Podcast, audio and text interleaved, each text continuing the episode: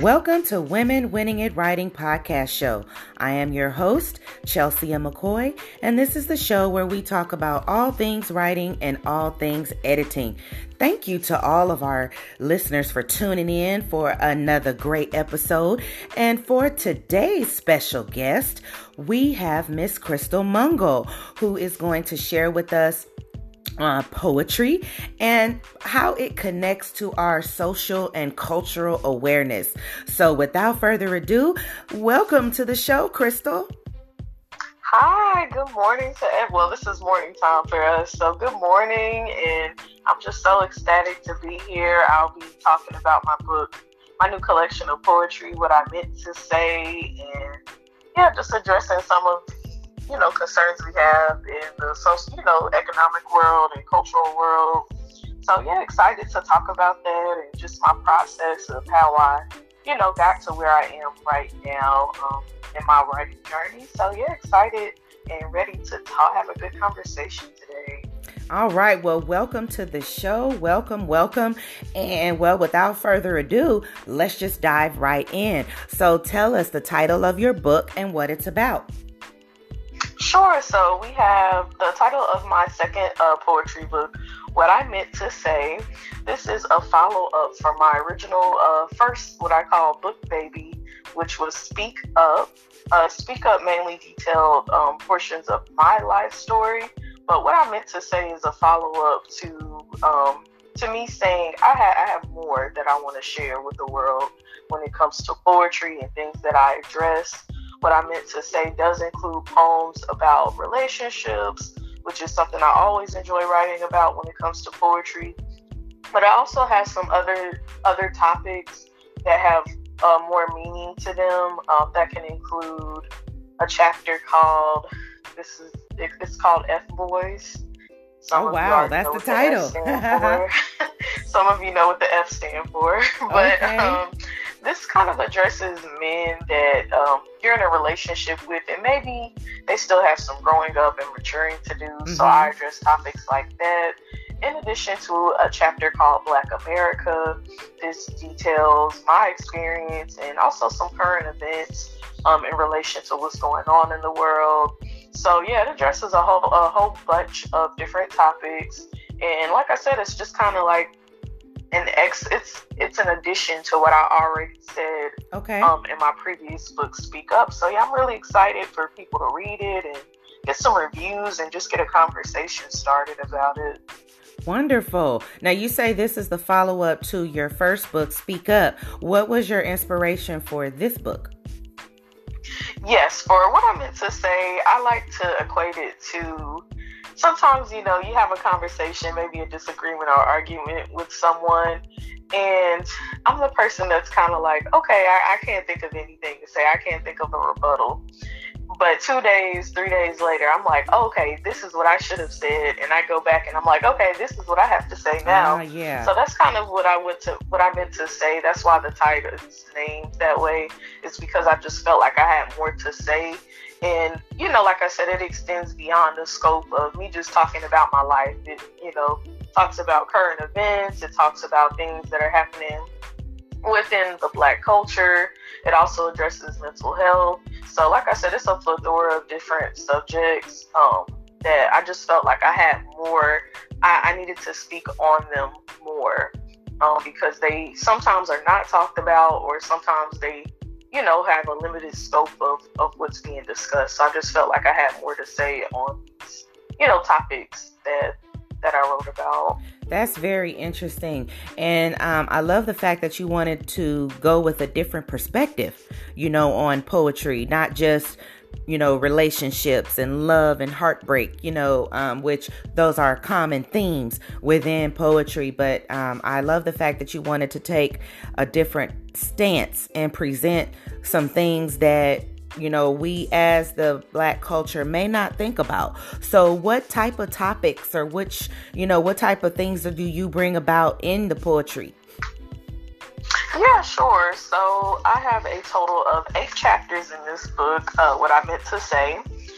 Those topics include self love and care, mental health, the other chapter I mentioned, F Boys, which is again about relationships and just kind of when you're dealing when you're dealing with some frogs instead instead of the prince. Yes, yes. So questioning things like that. Uh, we have Sweetheart, which is kind of my dedication to you know love, being in love. Okay. Um, we also have Black America, that's detailing some recent you know social events. We have Writer's Block. That is a special chapter to me. That is just celebrating uh, my process. It's celebrating my thought process as a writer. So I detail, you know, what type of steps I take when I'm writing poetry and how that how that feels emotionally, and also about having like integrity about my work, and you know, knowing that this is my intellectual property, you know, that I'm protecting. So I address things like that in, in my chapter, Writer's Block. And I love that chapter. If I could just pause it, we could just stop it right there. Writer's Block. And when we're talking, you know, as this is the show that talks about all things writing and editing, we do have people that talk, excuse me, that do find that they encounter writer's block.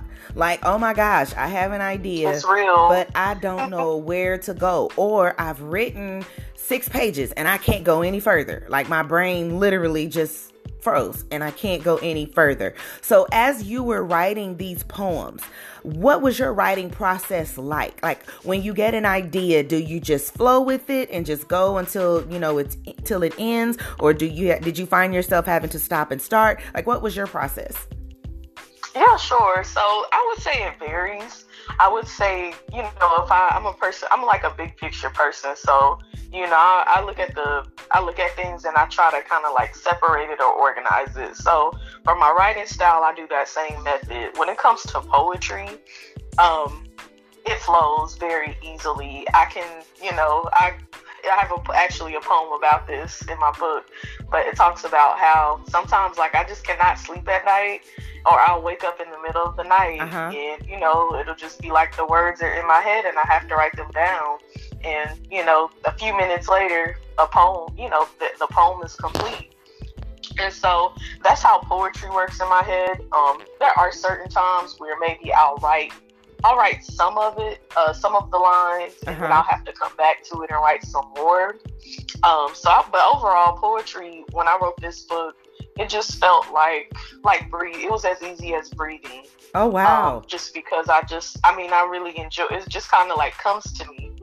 Now, then you have the flip side. um, I've, re- I've written short stories. I've never published any, but right now I'm working on my first um, fiction story. Ooh, that's exciting! And it's a romantic, it's a romantic thriller that okay. I'm so excited to release later on. But now that that's a different process. Um, it's taken a lot of time, and I think with writer's block, eventually, like any writer, you know that even though I may not be able to write something today, you can always come back to it. You know, you can go. Yes. I went went you know like a few weeks without writing in this you know book I'm trying to create, and then it'll be like out of nowhere I'll just write a whole chapter or you know two two chapters if it's a really good day. Yeah, but, um, yeah. but yeah, just it just kind of varies. But I think definitely having writer's block is normal and it's natural, and it just kind of to me it's just an indication like maybe you got to live some more, you got to do some more, so that you can be a little bit more you know inspired, so you can have that you know those creative juices to continue to flow sometimes it's just kind of like we're so stuck yes yes on writing the book mm-hmm. that we forget like okay like my experiences are what is shaping this book to be what i want it to be and so you just have to yeah you just gotta sometimes you gotta step away from the table i love that the laptop yeah so. And you know, sometimes that's, that's, my writing process. Sometimes it's also, you know, you brought up an excellent point. You know, um, your experiences. You know, keep living.